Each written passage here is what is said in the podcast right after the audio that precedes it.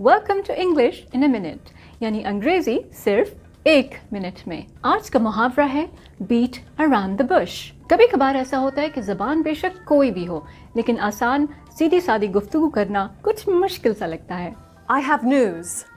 Okay, what is it? You can't tell anyone else. Okay, And you have to still be my friend. of course.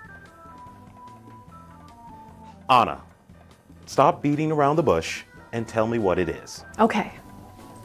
I got a job offer. So beat around the bush کا مطلب ہے کہ کوئی بھی بات کرنے سے کترانا یا کسی مشکل سوال کو ٹال دینا پرانے زمانے میں شکاری جھاڑیوں کے آس پاس چھڑیاں مارا کرتے تھے تاکہ چھوٹے جانور جب ڈر کے باہر نکلے تو وہ ان کا شکار کر لیں لیکن وہ اہم جھاڑیوں کے اوپر چھڑیاں نہیں مارتے تھے تاکہ بڑے خطرناک جانوروں سے بچ سکیں اور یہ تھی انگریزی ایک منٹ میں